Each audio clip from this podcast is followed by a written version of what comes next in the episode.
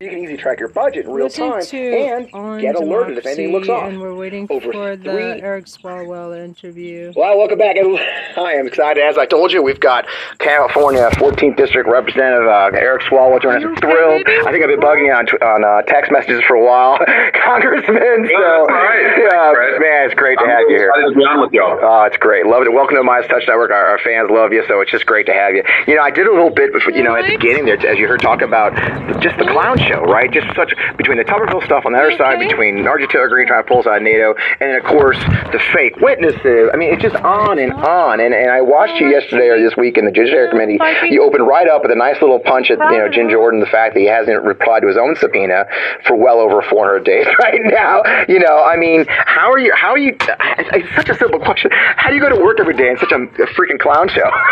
Yeah, a, a lot's on the line, right? Yeah. Uh, and that's how I do it. I- I've got uh, a six-year-old, a four-year-old, and a one-year-old. So I would say I'm contractually an optimist uh, on their behalf. Uh, I have to be. Yeah. Uh, and so you know, for them, uh, just punching back at, at this nonsense and.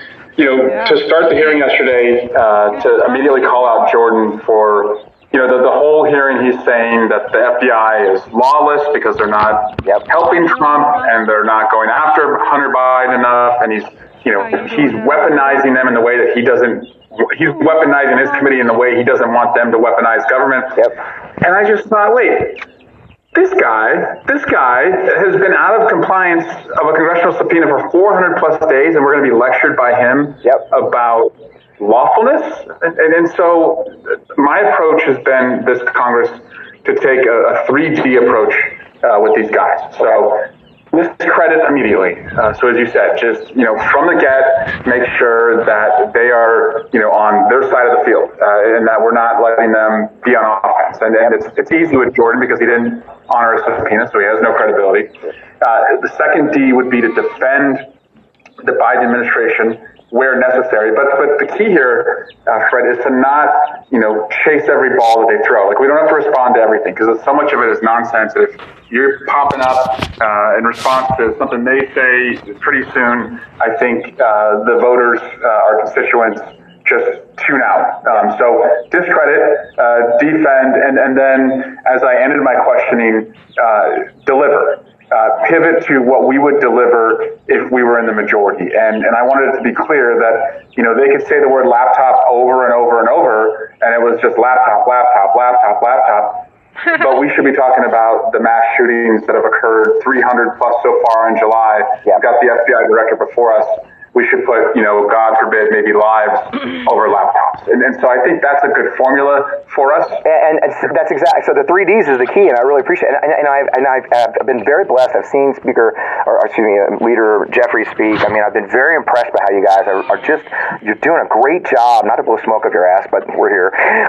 you know, I'm very impressed by how, you know, I- especially you know, I live in Missouri. There's a young woman here named uh, Crystal Quade. She's the House Minority Leader for the state of Missouri uh, the House delegation, and she's done a brilliant. She's on the super minority, right, Eric? And she has got it's brilliant. Done a brilliant job of splitting her opponents, splitting the House because they all hate each other, right? I mean, you see it, I'm sure. They, they they all hate each other. So you kind of pretty much are you finding yourself trying to run that gauntlet between how they all kind of fight each other? Or how does that play out for you up in DC? Oh, there- there's absolutely a tactic in uh, divide and conquer, right? Um, you have to, you know, see that as an opportunity um, because, like, again, at the end of the day, this is about whether we have community or we have chaos uh, in our country. I mean, that, that's how I see it. And in every way, they offer chaos. You know, whether it was paying America's bills by lifting the debt ceiling, Yep. it was more Democrats than Republicans who voted to do that. They they chose chaos. You know, crashing the economy, crashing your personal savings, uh, keeping the government open. Uh, we're going to have to do that in a couple uh, weeks here, and they have chosen chaos. A number of their members are saying we should just shut it down, as if it's just like you know a TV that you just turn off and you can turn back on, and there's no consequences in between. That's not how it works. Uh, people are going to lose their jobs, uh, and national security is going to be on the line. Yep. And then on Ukraine, again, you know this fight for democracy over in uh, Europe right now that could come, you know, to our shores uh, they're willing to just walk away and, and just have absolute chaos uh, in the world. And so I, I do think most Americans right now, uh, they prefer community uh, over chaos. And if we're team community, uh, that works. And then dividing chaos, I think, uh, is a tactic that is quite effective. Yeah, and and, they, and they're handing it to you on a plate. I did like though, but the professional part of it is you did circle back in your conversation. It's something I know a lot about uh, as a former Lincoln Project guy, by the way. a little bit about being doxxed, you know, and death yeah. threats. I know your family has suffered that. You've got small children. I was really impressed. Maybe and it's a serious issue. These FBI agents are being attacked. Now it's being egged on by your political opponents. Do you think that's a, the the way they ignore that? Part of me thinks that's the plan, right? I mean, they they like that chaos, right? What's yep. Uh, no, they know exactly uh, what they're doing. The, the, their silence in condemning it is, is their complicity uh, in violence uh, happening. And right now, you have this former Trump aide. He's got this website. I don't even want to say the name of it. Yeah. Uh, but he is putting the pictures of FBI agents, their dates of birth, uh, in some cases addresses.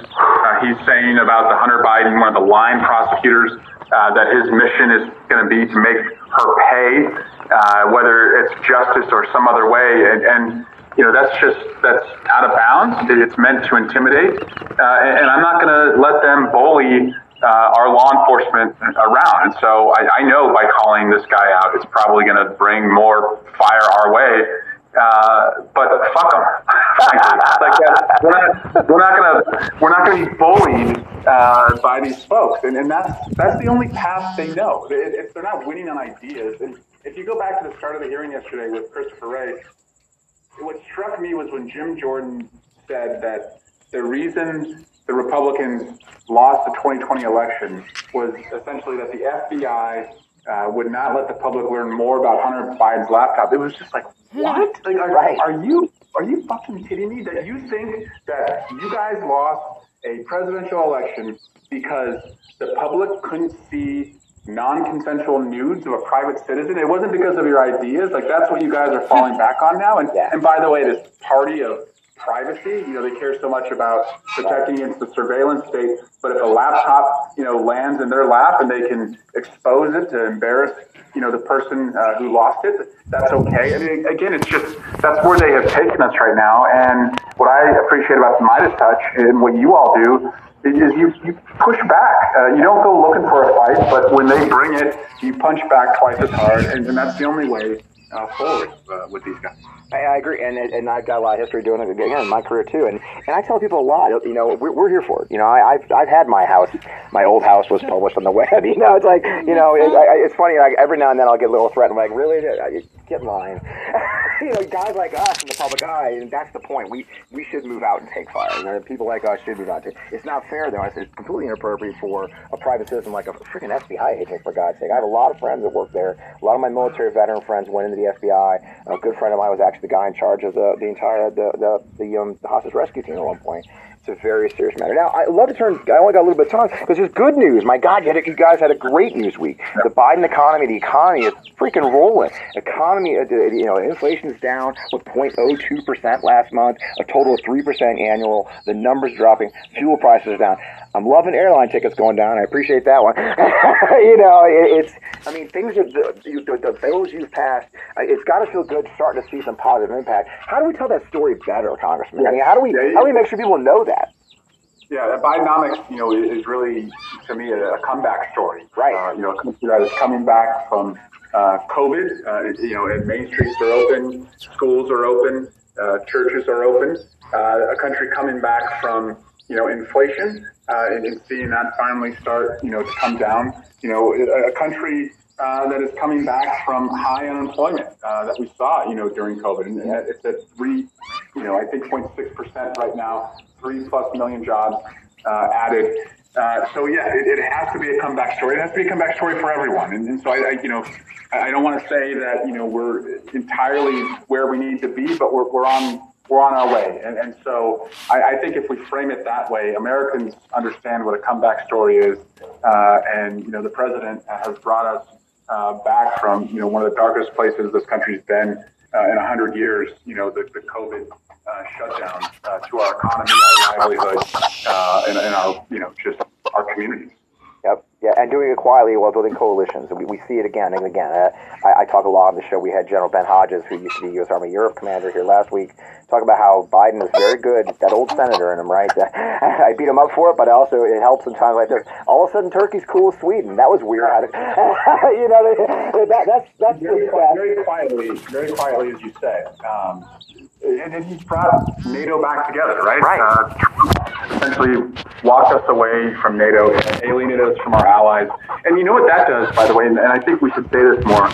When we don't have allies in the world and we can't rely on NATO, it costs us more taxpayer money to pay for our national defense. And when we do have allies and, and we can collectively, you know, have a, a common defense uh, with NATO or other partnerships, it should cost us less. And, and so at the end of the day, uh, you know, we should strive to bring down, you know, the defense spending, put that into our communities because we are bringing back uh, NATO and, you know, these holy alliances uh, that protect freedom.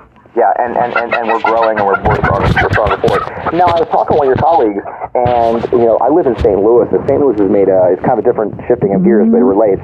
Um, here in St. Louis, we're trying to build a very welcoming community for our Afghan refugees. I was involved in, in some of the work the International Institute here in St. Louis of getting them supplies. I understand you in the mm-hmm. East Bay, though, have also a large mm-hmm. Afghan population. You've personally been very involved trying to make them feel welcome. I mean, it's very important. We talk about Afghanistan and the fall, but we, we also, a lot of us who are veterans especially, get frustrated because we're not talking about the result, you know, aftermath, which is, is you know our allies being abandoned. What are you guys doing on the East Bay to make our Afghan allies feel welcome, and what are you doing in D.C.? Well, uh, you know, first, and I should have said this at the top. Thank you for you know your service, you know, to our country. And in, in my district, we've got the largest Afghan American population in the country. Uh, Little Kabul is in my district. Uh, if you read the book uh, Kite Runner, it tells the story of the family going from Kabul to uh, Fremont, California, which is in my district. And so uh, when uh, the evacuation uh, took place, uh, we had at peak uh, 6,000 refugee cases uh, that we were working on. Uh, and, you know, it, it really uh, was just heartbreaking because um, we had more losses than wins uh, in our ability to get people out uh, that we were trying to help. Yeah. Uh, we're still trying to help them. I, I just got great news that uh, an Afghan interpreter who two years ago, uh, two Augusts ago, uh, flagged me down at a town hall, uh, very, very emotional. Uh, frankly, he was screaming at me for, for good reason uh, that he had gotten back, but his wife, his pregnant wife, was stuck in Afghanistan. Uh, we just learned, he texted me earlier this week uh, a picture of uh, the visa for his wife uh, and their baby, who's not, you know, now been born, and they're all going to be uh, united in America. And so, like, it took two years for that to happen, but uh, we did it. Um, again, we we still have you know more cases that are outstanding than wins. Yeah. Uh, but we're going to try and help as many of them as we can because, as you said, that was a commitment that they made to the United States, and our commitment back uh, was that we would get you here. That's wonderful. Again, I have uh, I did lose an interpreter in Iraq. Uh, his family lives here in the, in the United States, and then I've got others. And, and it, it's amazing to me how much this matters to my peers and to my fellow veterans that we are taking care of our Afghan allies. The one who did sacrifice next was our Iraqi allies as well. And it kind of got me thinking as you were talking. Um, my, my viewers are like, "What are we talking about?" But constituent services, right? I mean, it sounds dumb, but I, you know, I, I don't know if you know, I helped my friend Marcus Flowers run for Congress against Marjorie Taylor Greene, and Marjorie, of course, doesn't even have district offices. Well, she has district offices, but doesn't list them. If you go to her website, it's a PO box, right? And and that that nuts and bolts, and what I just heard you talking about helping your Afghan American uh, constituents and even non-constituents is is that that that that that everyday um, knife fighting and wrench turning of being a member of Congress that matters constituent services. And I don't think enough Americans understand it. I, I was amazed how often I knocked doors, and, and, and people had they had no idea what a congressman was supposed to do beyond you know you know distant. I mean, I think I, I know you put a lot. What I just heard very clearly is you put a lot of emphasis on that. I mean, how does that matter to you, and how do you execute that effectively in your district? So my job title is representative, right? So the way I look at this is, um, first and foremost, uh, you know, I have to help people in need, whether it's, you know, a, a passport, social security benefits, veteran benefits, uh, visa issues, and, and so we do thousands of those types of cases. And the most fulfilling uh, parts of my days and weeks are when I learn of a success uh, in that realm. And, and so uh, that, you know, sweeping legislation comes every Yeah. five, ten years, right? And we'll work on that and we'll aim toward that. But the day to day, you know, just uh, nurture and care of your constituents, that's really, I think, what they elected you to do. And that's, frankly, as I said, just the most fulfilling uh, part of doing it. And, you know, fighting for people who are owed a couple thousand dollars in an IRS refund and they're fighting the IRS to get it, and our office is working uh, to get it, and then they get it. And, and, you know, to the federal budget, that may seem like a drop in the bucket, but to my constituents, um, you know, that, that those are bills or those are savings, and, and it means a lot. And, and my job is to fight for them, not to be, uh, as you pointed out with Marjorie Taylor Greene, like just a clap back culture warrior who um, just sees owning the libs as like what she does, and and that that's frustrating. Is that there's too many people that I serve with who I think approach it that way. Yeah, it's incredibly frustrating. I saw it firsthand. You know, and, and, and saying, and with that last piece, um, and you brought the word up, so I'm going to jump on it now, the culture wars, right? So a theme I use a lot in Eric, is, is that where in some people some, some culture war to perhaps some folks who are professionals in my business, um, is, is not necessarily a war, a culture war out here in the red states or otherwise. It's a real war. Women are losing their lives because they can't get health care. Transgender kids are committing suicide. I mean, these are real life and death issues to a lot of Americans.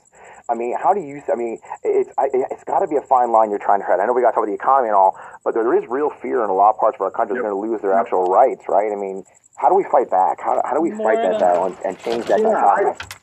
I, I, I've thought about this a lot, Fred, and I'm convinced that one of the best ways, and I'll give you the trans attack uh, as an example. I don't think on the merits, like we're going to convince Republicans that it's complete bullshit what they're alleging that this is a widespread issue where every little girl in America would be an Olympic athlete except for the trans kid who's taking, you know, her spot on the team. Like we're talking about something that just is not happening very often anywhere. But like they have elevated to like put the fear of God in every parent that this would happen. What I think we should do is we should impose a cost on them for their obsession. And so we should make this their obsession, not our obsession. And we should ask them like, why do you want to go into our little kids' locker rooms and do genital checks. Like that, that's kind of weird. Like I, I'm a parent, I don't want you anywhere near my kids. Like that's creepy. Like make them feel weird about it because it's weird. And if you play it to its logical extension, Yeah. that's what these laws Totally would do. agree. They would be on do. demand genital checks. Like that's Why are that's you so obsessed And- with and other so people's we should call that genitalia? out rather than like trying to debate back and forth on the merits. Just say what you're asking for is an on-demand gender check, and I don't want you near my kids. Stop being a creep. Like that's the thing. And so impose that cost on them so that they just don't try and stoke that as an issue because they recognize they're going to look like weirdos. I, I think that's how we should approach a lot of this. That's what I, I recognized yesterday with the laptop was we're never going to win on the laptop. Uh, we're never going to convince the Republicans that this is all nonsense. But if we make them look weird for wanting, you know, to look at a private citizen's non-consensual nudes, they're going to stop saying it. You know what happened? After I said that, I think one or two more times at most for the next 20 Republicans who questioned Wray, did you hear the word laptop? But before you had heard laptop, laptop, laptop. Right. And once I called them out on it, they stopped because I think they were like feeling like weirdos. And, and so that's where what, what you all do and, and what I think more of us need to do is to just, as I said, play on their side of the field. Uh, and, and don't be afraid. Uh, you're, we're, we're on the right side here and um, we shouldn't be intimidated or bullied and we don't have to be so nice. I love that. And I'll tell one more anecdote that, that goes right to that. It's about being on the offensive, right? Look, I'm an old soldier. I believe in, you know, defense is great, but defense is no way. One of my frustrations, if you look at Afghanistan, one of my frustrations we've had is that we're constantly playing not to lose instead of to win, right? That's defense. Not losing and winning are totally different things. And I was actually in a meeting uh, a few months ago. You'll, you'll love this. A Democratic strategist, remain nameless, I up in D.C., and she told me that you know the organization I was working at the time was like, you know, I understand, you know, why you have you know Democrats the name, or I'm like, well, that's what we're doing. We're supporting Democrats. We have we have an organization called Forgotten Dems. We're helping Dems who Yeah. you know 149 races didn't get much support, and uh, and this person had the audacity to say, you know, I've done some focus groups, Fred, and uh, the Democratic brand's really damaged. You know, really, you know, you know, I'm like, okay, we hold the White House, the Senate, the, the minority. Yeah. you know, I, I, I'm gonna, you know what? We're gonna agree to disagree. You know, the idea, the idea, I should walk away from the name Democrat or walk away from the brand. When that's why I've loved hearing Gavin Newsom just really punch hard. I've enjoyed seeing you. I enjoy seeing Moskowitz. I enjoy seeing your peers. You know, we've got to go on the offensive, and I'm glad to see you doing it. Isn't that just the most ridiculous thing to you? I mean, you're there fighting the fight. And we are the only sanity in town, right? Right. we should own that. Like the Democratic Party, like you may not be a voter that agrees with us on everything, but right now, as I said, it's team community or team chaos. And, right. And we should welcome as many people, you know, into team community uh, as possible.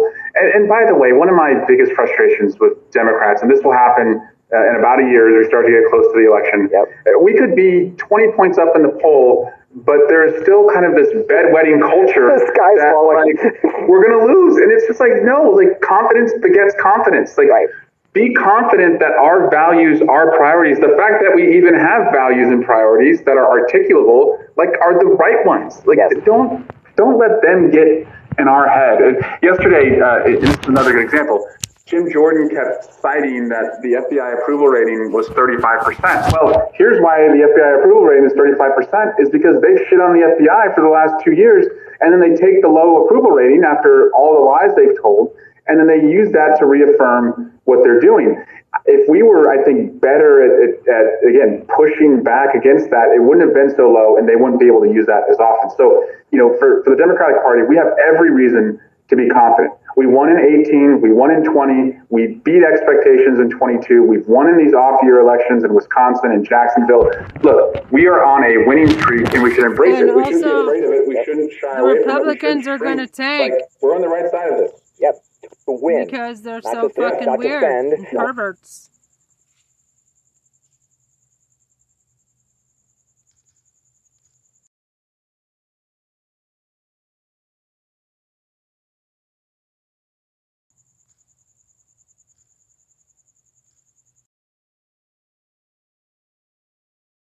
If you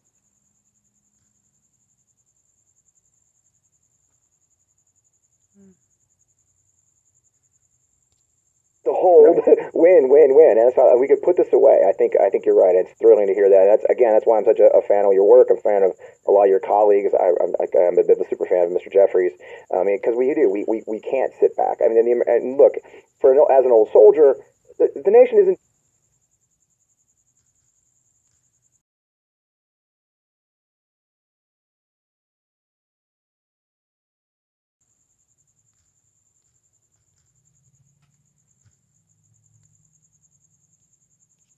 Okay, so I'm sharing that on YouTube and news feeds.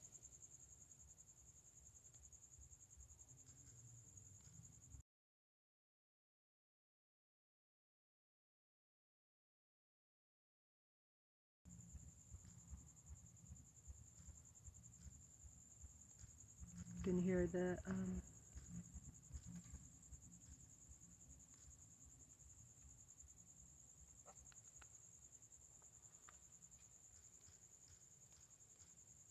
Popo. Okay, thank you for your service.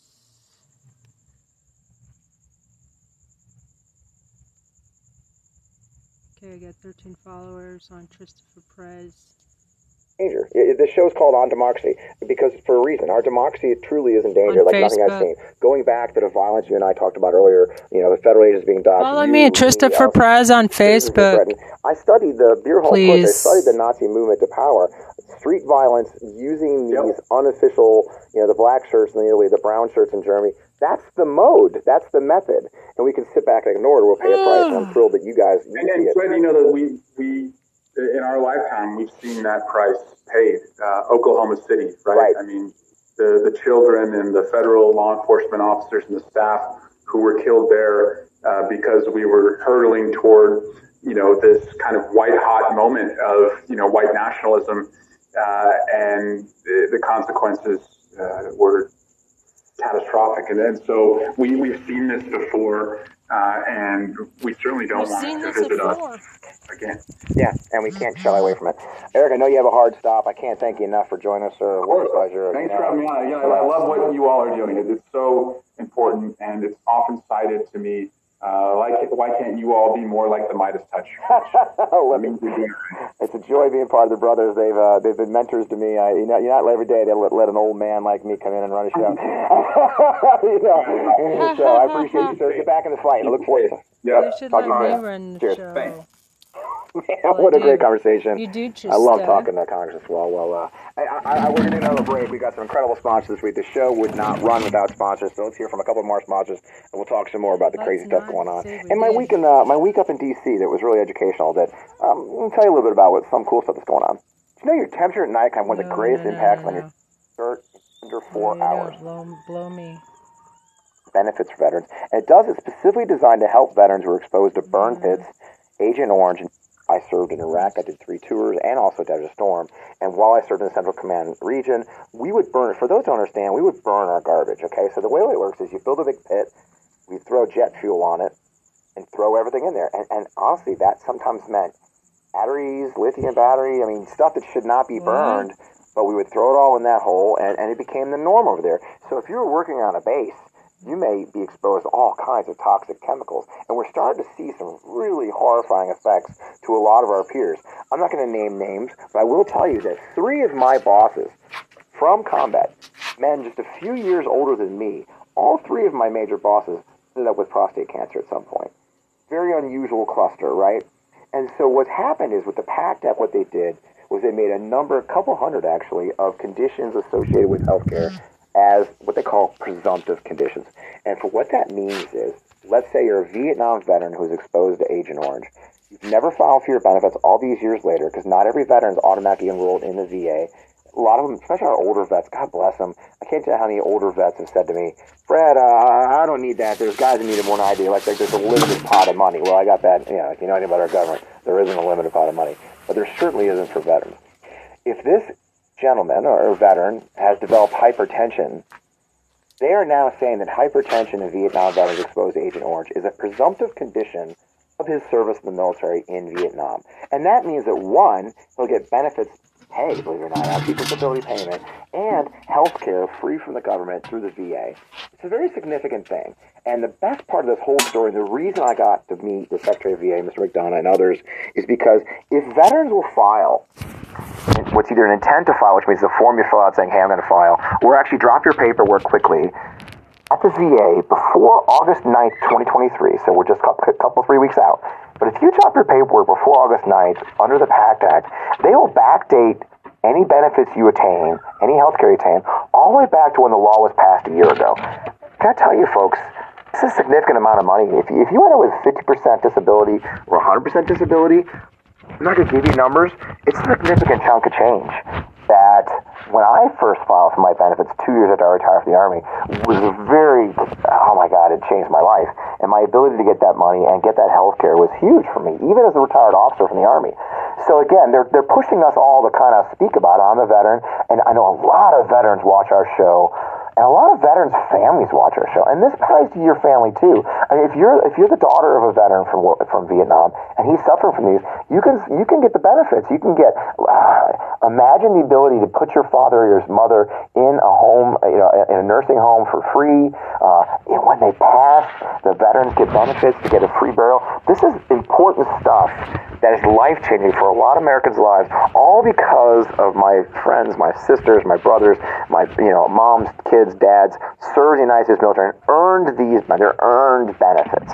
And so we're urging, I'm proud to partner with the VA to urge you to seek out your care. If you served in the Central Command region in the modern era, Desert Storm forward, like me and many of my friends, if you served in Vietnam and probably perhaps were exposed to Agent if you served in the military and were exposed to toxic substances otherwise, this is a chance to quickly get your paperwork in, get the benefits you've earned. It's very simple to go. Go to va.gov slash pact. I'll have Matt put that on screen. It's that easy. va.gov slash P-A-C-T. Mm-hmm. Click on that site. It leads you to where you can file your paperwork. And the last note I'll say is, what impressed me with my visit to the VA is everybody I met was trying to find ways to help veterans. Like the whole pitch that they gave us that were there is we want veterans to get the money they've earned. We want veterans to get the health care they've earned. And, and I know a lot of people who have dealt with the VA in past lives, past years, they often felt almost like an antagonistic relationship. Uh, for many years when I was a young soldier, you know, the VA was seen as not necessarily a helper to veterans, but an obstacle. That they tried to find ways to not give you your earned benefits, to not give you care. And I got to tell you, I'm very, very, very impressed with McDonough, Secretary McDonough and his team, and the culture that he's building, that he's pushing, which is no, our doors are open to veterans. They invited me and a couple of my peers, my friend Charlotte Clymer was there. If you remember Charlotte, she was on the show to simply tell, uh, Chris Goldsmith was there, who was also on the show. They invited us there to tell us, please, please, please, use your platforms, tell your peers that this is an opportunity for us to give them the health care and the benefits that they deserve and they've earned, that our Congress, to their credit, asked so that those of us who have served, those of you who have family members who served, earn the benefits and the health they deserve. Because I tell you what, look, there's no way around it, folks. A lot of people have gotten really sick serving, okay? Uh, I've seen good friends die. I just, on the way, on the way here for today at the studio, uh, I got notice that one of my Apache helicopter pilots from Desert Storm passed this week. He couldn't have been older than 63. So, those of us who serve downrange, please get your benefits. It's not too late. It's not a limited pool. The VA wants you to sign up. I would hope that you will. Again, that's va.gov slash PACT. Would really love you to sign up and, and get your earned benefits. Uh, and please tell your friends, tell your neighbors, write me, leave a comment on the show on MeidasTouch Network, wherever. Um, I do really feel this is very important. That's why I'm proud to take time on the show. I hope you stayed with us and had this discussion with us. In the meantime, man, uh, that was a great show. Uh, talking to Congressman Swalwell, um, you can see the fight we're up against, right? You can see how important it is. This week, the economic, the economic news came out. They're great. There's just no way. I, I forgot to mention eggs. All you heard was. I mean, is, is their complicity well, welcome back. I am excited. As I told you, we've got California 14th District Representative uh, Eric Swalwell joining us. I'm thrilled. I think I've been bugging you on, on uh, text messages for a while, Congressman. So, right. yeah, man, it's great to I'm have really you here. excited to be on with y'all. Oh, it's great. Love it. Welcome to MeidasTouch Network. Our, our fans love you, so it's just great to have you. You know, I did a little bit, you know, at the beginning there, as you heard talking about just the clown show, right? Just such between the Tuberville stuff on the other side, between Marjorie Taylor Greene trying to pull us out of NATO, and then of course the fake witnesses. I mean, it's just on and on. And and I watched you yesterday or this week in the Judiciary Committee. You opened right up with a nice little punch at you know Jim Jordan, the fact that he hasn't replied to his own subpoena for well over 400 days right now. You know, I mean, how are you? How are you? It's such a simple question. How do you go to work every day in such a, a freaking clown show? Yeah, a, a lot's on the line, right? Yeah. Uh, and that's how I do it. I, I've got uh, a six-year-old, a four-year-old, and a one-year-old. So I would say I'm contractually an optimist uh, on their behalf. Uh, I have to be. Yeah. Uh, and so, you know, for them, uh, just punching back at, at this nonsense. And, you know, to start the hearing yesterday, uh, to immediately call out Jordan for, you know, the, the whole hearing he's saying that the FBI is lawless because they're not Yep. helping Trump and they're not going after Hunter Biden enough. And he's, you know, he's weaponizing them in the way that he doesn't, he's weaponizing his committee in the way he doesn't want them to weaponize government. Yep. And I just thought, wait, this guy, this guy has been out of compliance of a congressional subpoena for 400 plus days, and we're going to be lectured by him Yep. about lawfulness. And, and, and so my approach has been this Congress. Democrats a- a need to grow a fucking spine and uh, call for mass So, expulsion. That's what I would do. immediately. Uh, so as you said, just you know, from the get, make sure that they are you know on their side of the field, uh, and that we're not letting them be on offense. And, and it's it's easy with Jordan because he didn't honor his subpoena, so he has no credibility. Uh, the second D would be to defend the Biden administration where necessary. But but the key here, uh, Fred, is to not you know chase every ball that they throw. Like we don't have to respond to everything because so much of it is nonsense. If you're popping up uh, in response to something they say, pretty soon I think uh, the voters, uh, our constituents, just tune out. Um, so discredit, uh, defend, and, and then as I ended my questioning, uh, deliver. Uh, pivot to what we would deliver if we were in the majority. And, and I wanted it to be clear that, you know, they could say the word laptop over and over and over, and it was just laptop, laptop, laptop, laptop. But we should be talking about the mass shootings that have occurred, 300 plus so far in July. Yep. We've got the FBI director before us. We should put, you know, God forbid, maybe lives over laptops. And, and so I think that's a good formula for us. And, and that's exactly so. The three Ds is the key, and I really appreciate. it. And, and I've and I've, I've been very blessed. I've seen Speaker, or excuse me, uh, Leader Jeffries speak. I mean, I've been very impressed by how you guys are, are just you're doing a great job. Not to blow smoke up your ass, but we're here. you know, I'm very impressed by how, and I, especially you know, I live in Missouri. There's a young woman here named uh, Crystal Quade. She's the House Minority Leader for the state of Missouri, the House delegation, and she's done a brilliant. She's on the super minority, right, Eric? And she has got it's brilliant. Done a brilliant job of splitting her opponents, splitting the House because they all hate each other, right? I mean, you see it, I'm sure. They, they they all hate each other. So you kind of pretty much are you finding yourself trying to run that gauntlet between how they all kind of fight each other? How does that play out for you up in DC? Oh, there, there's absolutely a tactic in uh, divide and conquer, right? Um, you have to, you know, see that as an opportunity um, because, again, at the end of the day, this is about whether we have community or we have chaos uh, in our country. I mean, that, that's how I see it. And in every way, they offer chaos. You know, whether it was paying America's bills by lifting the debt ceiling, it was more Democrats than Republicans who voted to do that. They, they chose chaos, you know, crashing the economy, crashing your personal savings,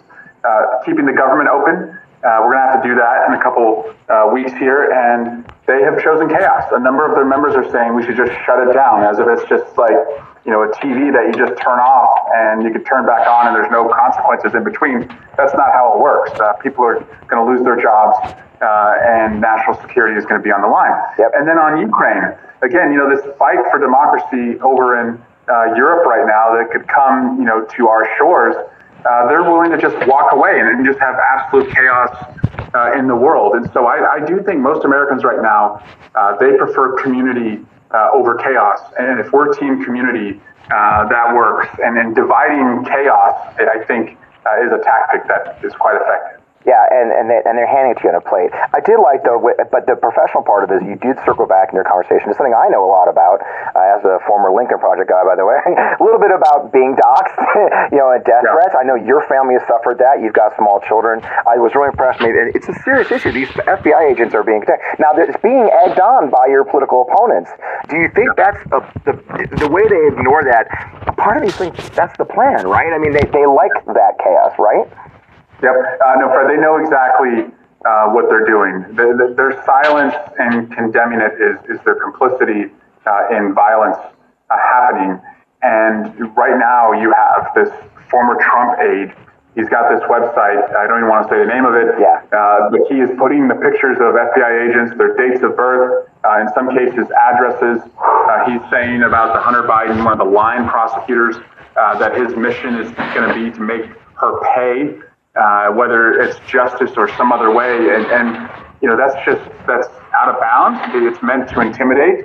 Uh, and, I'm not going to let them bully uh, our law enforcement around. And so I, I, know by calling this guy out, it's probably going to bring more fire our way. Uh, but fuck them. like, like we're not, we're not going to, we're not going to be bullied uh, by these folks, and, and that's that's the only path they know. If, if, they're not winning on ideas, and if you go back to the start of the hearing yesterday with Christopher Wray, what struck me was when Jim Jordan said that the reason the Republicans lost the 2020 election was essentially that the FBI uh, would not let the public learn more about Hunter Biden's laptop. It was just like, what? Like, are, are you are you fucking kidding me? That you think that you guys lost a presidential election because the public couldn't see non-consensual nudes of a private citizen? It wasn't because of your ideas. Like, that's what you guys are falling back on now. And yeah. and by the way, this party of privacy, you know, they care so much about protecting against the surveillance state. But if a laptop, you know, lands in their lap and they can expose it to embarrass, you know, the person uh, who lost it, that's okay. I mean, again, it's just that's what they're taking us right now. And people and I appreciate about the MeidasTouch is what you all do is you you push back. Uh, you don't go looking for a fight, but when they bring it, you punch back twice as hard, and, and that's the only way uh, forward uh, with these guys. I, agree, and and I've got a lot of history doing it again in my career too. And and I tell people a lot. You know, we're, we're here for it. You know, I, I've I've had my house, my old house was published on the web. You know, it's like you know, it, it's funny. Like every now and then I'll get a little threat. I'm like, really? Get in line. you know, guys like us in the public eye, and that's the point. We we should move out and take fire. You know, people like us should move out too. It's not fair though. It's, it's completely inappropriate for a private citizen like a freaking FBI agent, for God's sake. I have a lot of friends that work there. A lot of my military veteran friends went into the FBI. A good friend of mine was actually the guy in charge of the the, the entire the the, the blah, um, blah, hostage blah, rescue team at one point. It's a very serious matter. Now I love turn. I only got a little bit of time because there's good news. My God, you, had, you guys had a great news week. The Biden economy, the economy is freaking rolling. Economy, uh, you know, inflation's down 0.02 percent last month. Come a on, total let of three percent annual. Swalwell the numbers talk a little dropping. bit more. Fuel prices are down. I'm loving airline tickets going down. I appreciate that one. you know, it, I mean, things are the, the, the, the bills you've passed. uh, It's got to feel good starting to see some positive impact. How do we tell that story better, Congressman? I mean, how do we Yeah, how do we make sure people know that? Yeah, Bidenomics, you know, is really to me a, a comeback story. Right. Uh, you know, a country that is coming back from uh, COVID. Uh, you know, and main streets are open, schools are open, uh, churches are open. Uh, a country coming back from you know inflation uh, and, and seeing that finally start you know to come down. You know, a, country uh, that is coming back from high unemployment that we saw you know during COVID, and, it's at three you know, I think 0.6% right now, three plus million jobs added. So yeah, it, it has to be a comeback story. It has to be a comeback story for everyone. And, and so I, I, you know, I don't want to say that you know we're entirely where we need to be, but we're, we're on we're on our way. And, and so I, I think if we frame it that way, Americans understand what a comeback story is. Uh, and you know, the president has brought us uh, back from you know one of the darkest places this country's been uh, in a hundred years. You know, the, the COVID uh, shutdowns uh, to our economy, our livelihood, uh, and, and our you know just our communities. Yep. Yeah, and doing it quietly while building coalitions. We, we see it again and again. Uh, I, I talk a lot on the show. We had General Ben Hodges, who used to be U.S. Army Europe commander, here last week, talk about how Biden is very good. That old senator in him, right? I beat him up for it, but also it helps in times like this. All of a sudden, Turkey's cool with Sweden. That was weird. How to, you know, that, that's that's very, very quietly, very quietly, as you said. Um, and, and he's brought NATO back together, right? Right. Uh, Trump essentially walked us away from NATO, alienated us from our allies. And you know what that does, by the way, and and I think we should say this more. When we don't have allies in the world and we can't rely on NATO, it costs us more taxpayer money to pay for our national defense. And when we do have allies and, and we can collectively, you know, have a, a common defense uh, with NATO or other partnerships, it should cost us less. And, and so at the end of the day, uh, you know, we should strive to bring down, you know, the defense spending, put that into our communities because we are bringing back uh, NATO and, you know, these holy alliances uh, that protect freedom. Yeah, and, and, and, and we're growing and we're, we're stronger we're stronger for it. Now I was talking to one of your colleagues, and you know I live in St. Louis, and St. Louis has made a it's kind of a different shifting of gears, but it relates. Um, here in St. Louis, we're trying to build a very welcoming community for our Afghan refugees. I was involved in, in some of the work the International Institute here in St. Louis of getting them supplies. I understand you in the East Bay though have also a large Afghan population. You've personally been very involved in trying to make them feel welcome. I mean, it's very important. We talk about Afghanistan and the fall, but we we also a lot of us who are veterans, especially, get frustrated because we're not talking about the result, you know, aftermath, which is is you know our allies being abandoned. What are you guys doing out in the East Bay to make our Afghan allies feel welcome, and what are you doing in D.C.? Well, you know, first, and I should have said this at the top. Thank you for you know your service, you know, to our country. And in, in my district, we've got the largest Afghan American population in the country. Uh, Little Kabul is in my district. Uh, if you read the book uh, Runner, it tells the story of the family going from Kabul to uh, Fremont, California, which is in my district. And so, uh, when the evacuation took place, we had a peak uh, 6,000 refugee cases uh, that we were working on. Uh, and, you know, it, it really uh, was just heartbreaking because um, we had more losses than wins uh, in our ability to get people out uh, that we were trying to help. Yeah. Uh, we're still trying to help them. I, I just got great news that uh, an Afghan interpreter who two years ago, uh, two Augusts ago, uh, flagged me down at a town hall, uh, very, very emotional, uh, frankly, he was screaming at me for, for good reason uh, that he had gotten back, but his wife, his pregnant wife, was stuck in Afghanistan. Uh, we just learned, he texted me earlier this week uh, a picture of uh, the visa for his wife uh, and their baby, who's not, you know, now been born, and they're all going to be united in America. And so, like, it took two years for that to happen, but we did it. Um, again, we, we still have you know, more cases that are outstanding than wins. Yeah. Uh, but we're going to try and help as many of them as we can because, as you said, that was a commitment that they made to the United States, and our commitment back uh, was that we would get you here. That's wonderful. Again, I have uh, I did lose an interpreter in Iraq. Uh, his family lives here in, uh, in, the United States, and then I've got others. And and it, it's amazing to me how much this matters to my peers and to my fellow veterans that we are taking care of our Afghan allies, the one who did sacrifice next and our Iraqi allies as well. And it kind of got me thinking as you were talking um, uh, my, my viewers are like, what are we talking about? But constituent services, right? I mean, it sounds dumb, but I, you know, I, I, don't know if you know, I helped my friend Marcus Flowers run for Congress against Marjorie Taylor Greene, and Marjorie, of course, doesn't even have district offices. Well, she has district offices, but doesn't list them. If you go to her website, it's a PO box, right? And and that that nuts and bolts. And what I just heard you talking about helping your Afghan American uh, constituents and even non-constituents is is that that that that that everyday um, knife fighting and wrench turning of being a member of Congress that matters constituent services. And I don't think enough Americans understand it. I, I was amazed how often I knocked doors, Eric, and and, and people had they had no idea what a congressman was supposed to do beyond you know you know distant. I mean, I think I, th- I know you put a lot. What I just heard very clearly is you put a lot of emphasis on that. I mean, how does that matter to you, and how do you execute that effectively in your district? So my job title is representative, right? So the yep. way I look at this is um, first and foremost, uh, you know, I have to help people in need, whether it's you know a, a passport, social security benefits, veteran benefits, uh, visa issues, and, and so we do thousands of those types of cases. And the most fulfilling uh, parts of my days and weeks are when I learn of a success uh, in that realm. And, and so uh, that, you know, sweeping legislation comes every yeah five, ten years, right? And we'll work on that and we'll aim toward that. But the day to day, you know, just uh, nurture and care of your constituents, that's really, I think, what they elected you to do. And that's, uh, frankly, as I said, just the most fulfilling uh, part of doing it. And, you know, fighting for people who are owed a couple thousand dollars in an IRS a refund and they're fighting the IRS to get it, and our office is working uh, to get it, and then they get it, and you know, to the federal budget, that may seem like a drop in the bucket, but to my constituents, um, you know, that, that, those are bills or those are savings, and, and it means a lot. And, and my job is to fight for them, not to be, uh, as you pointed out with Marjorie Taylor Greene, like just a clap back culture warrior who um, just sees owning the libs as like what she does, and and that that's frustrating. Is that there's too many people that I serve with who I think approach it that way yeah, it's incredibly frustrating. I saw it firsthand. You know, and and and saying and with that last piece, um, and you brought the word up, so I'm going to jump on it now.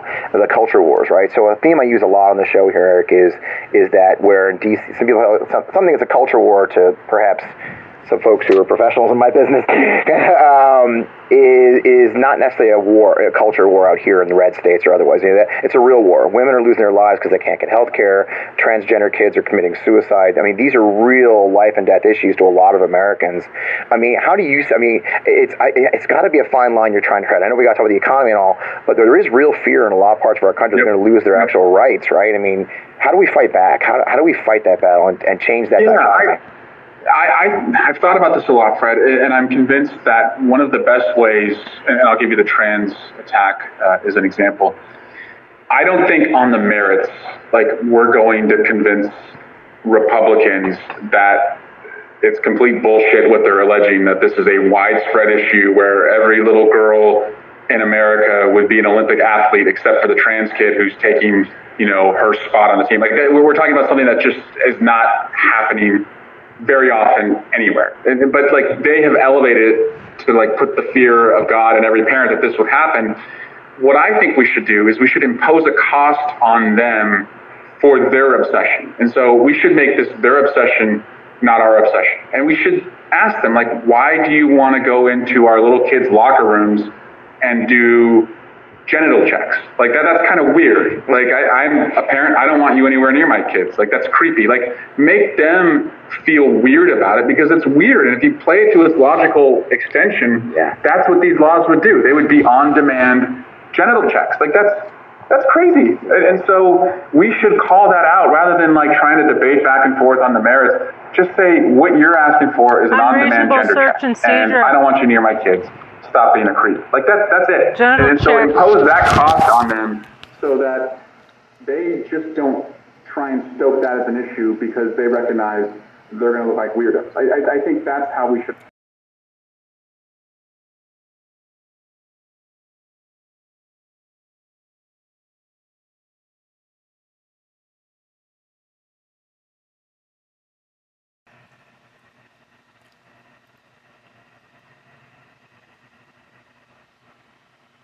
approach a lot of this.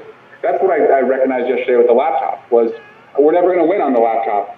Uh, we're never going to convince the Republicans that this is all nonsense. But if we make them look weird,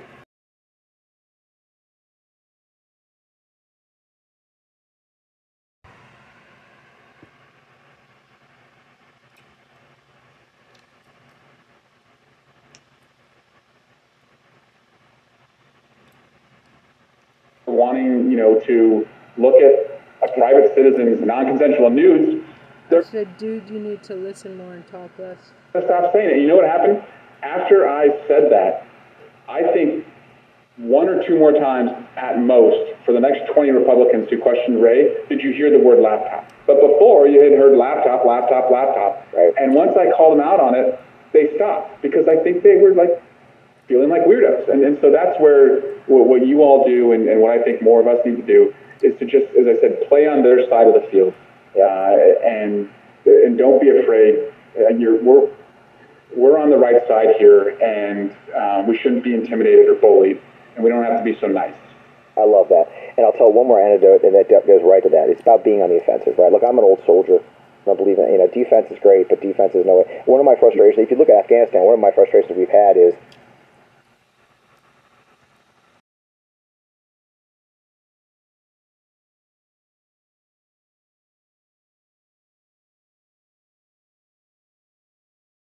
Shit like genital checks.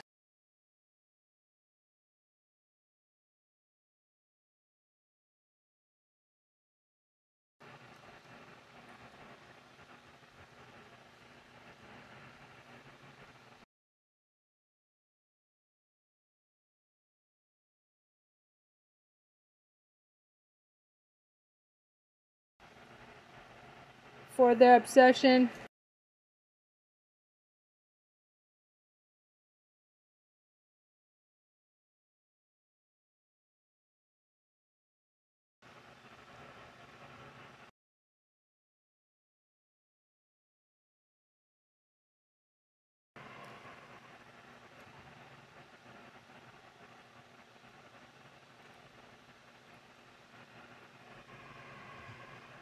Okay.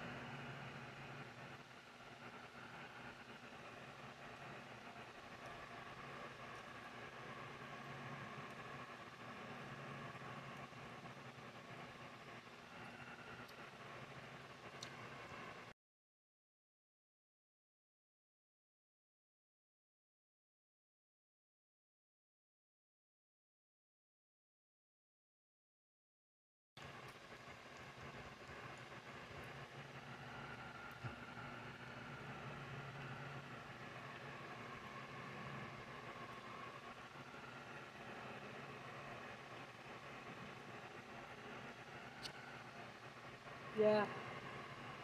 Anyway, thanks for almost a hundred. No, two hundred, Trista. Where's my microphone? You took it outside, didn't you? Okay, Michael Cohen. Where's the Michael Cohen playlist? Disgusting Mango Mussolini. Um, Michael Cohen gets ready for million dollar jury trial. I'm Ben Meiselas from the Against Midas Trump. Touch Network. Michael Cohen, my co-host on Political Beatdown, is gearing up for a trial in a lawsuit that he has filed against the Trump organization. He had a status conference at the end of last week, and he talked to us about this case exclusively and first here on the MeidasTouch Network on the Political Beatdown podcast that I co host with him.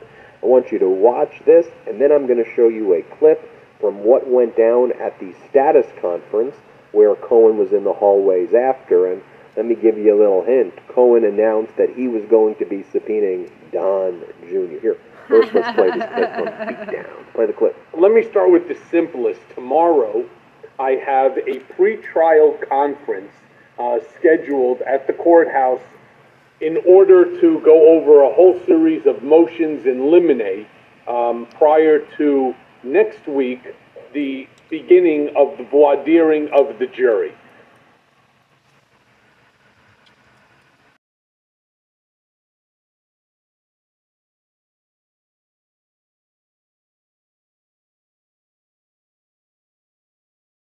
Point LOL. It's gonna subpoena Don Jr.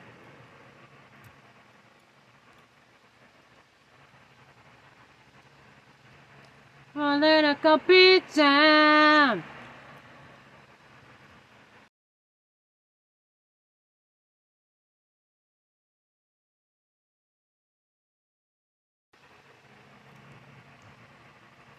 Political pizza.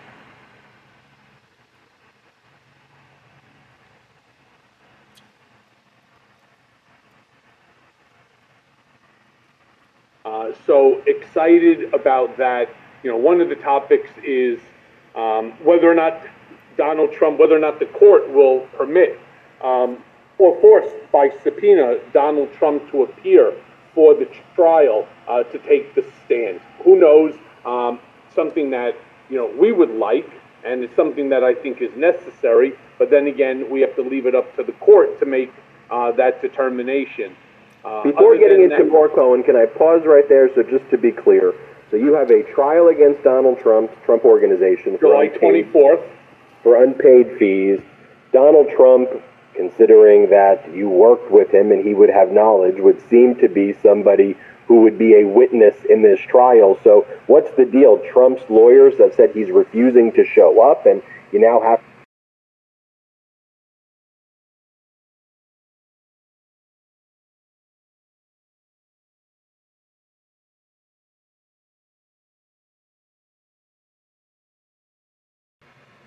go ask the judge to compel him? What's going on there? So the story here is that they have already conceded liability. They've conceded to all of the averments of the complaint, how, and that this case is merely uh, damages. And so there is no need to have uh, Trump or anyone, for that matter, from the Trump organization appear um, because they've already agreed to it. This is again merely damages. So it's more like they don't really have anything other than, hey, bring the lawyers on who have outstanding legal bills uh, and present your case as to damages only because liability is not an issue.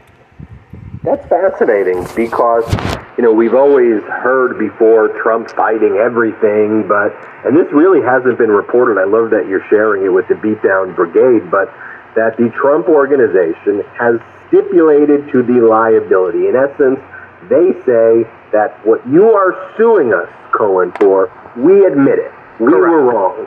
So now just make the case about how much money we owe you, Cohen. You're saying we owe you X. We're saying we owe you Y. Why should Donald Trump have to show up if it's just about damages? Why do you think? Can I ask? Well, can I ask you that question, or should I save that for your lawyers? Why do you think he should show up if it's just about the damages? Well, there's a multitude of reasons, but first and foremost, as part of the complaint, we're also asking for punitive damages. Uh, as well as consequential damages, and he's going to be needed in order to testify to that. Um, you know, there are uh, a series of issues that you know his testimony would be relevant. Now, do I think that he would be on the stand for a full day? The answer to that is no. But there are questions there uh, that are, you know, necessary to have Trump uh, as well as others from the organization there within which to corroborate um, you know, what was spent and so on. So, Yeah, so um, for example, if he has a pattern and practice Correct. of paying certain lawyers or certain not fees paying. Or not paying, the only way you would get to that information from a damages perspective would be to ask them, hey, have you paid this lawyer that amount? Hey, what are you paying that law firm for these services? So how you're right. I mean, how could you truly arrive at damages when we all know that he basically makes it up who he's paying, where he's paying, his and payment habits are critical. Exactly. So stay tuned because uh, come you know our next regularly scheduled political beatdown on Tuesday, we can have a lot more to discuss.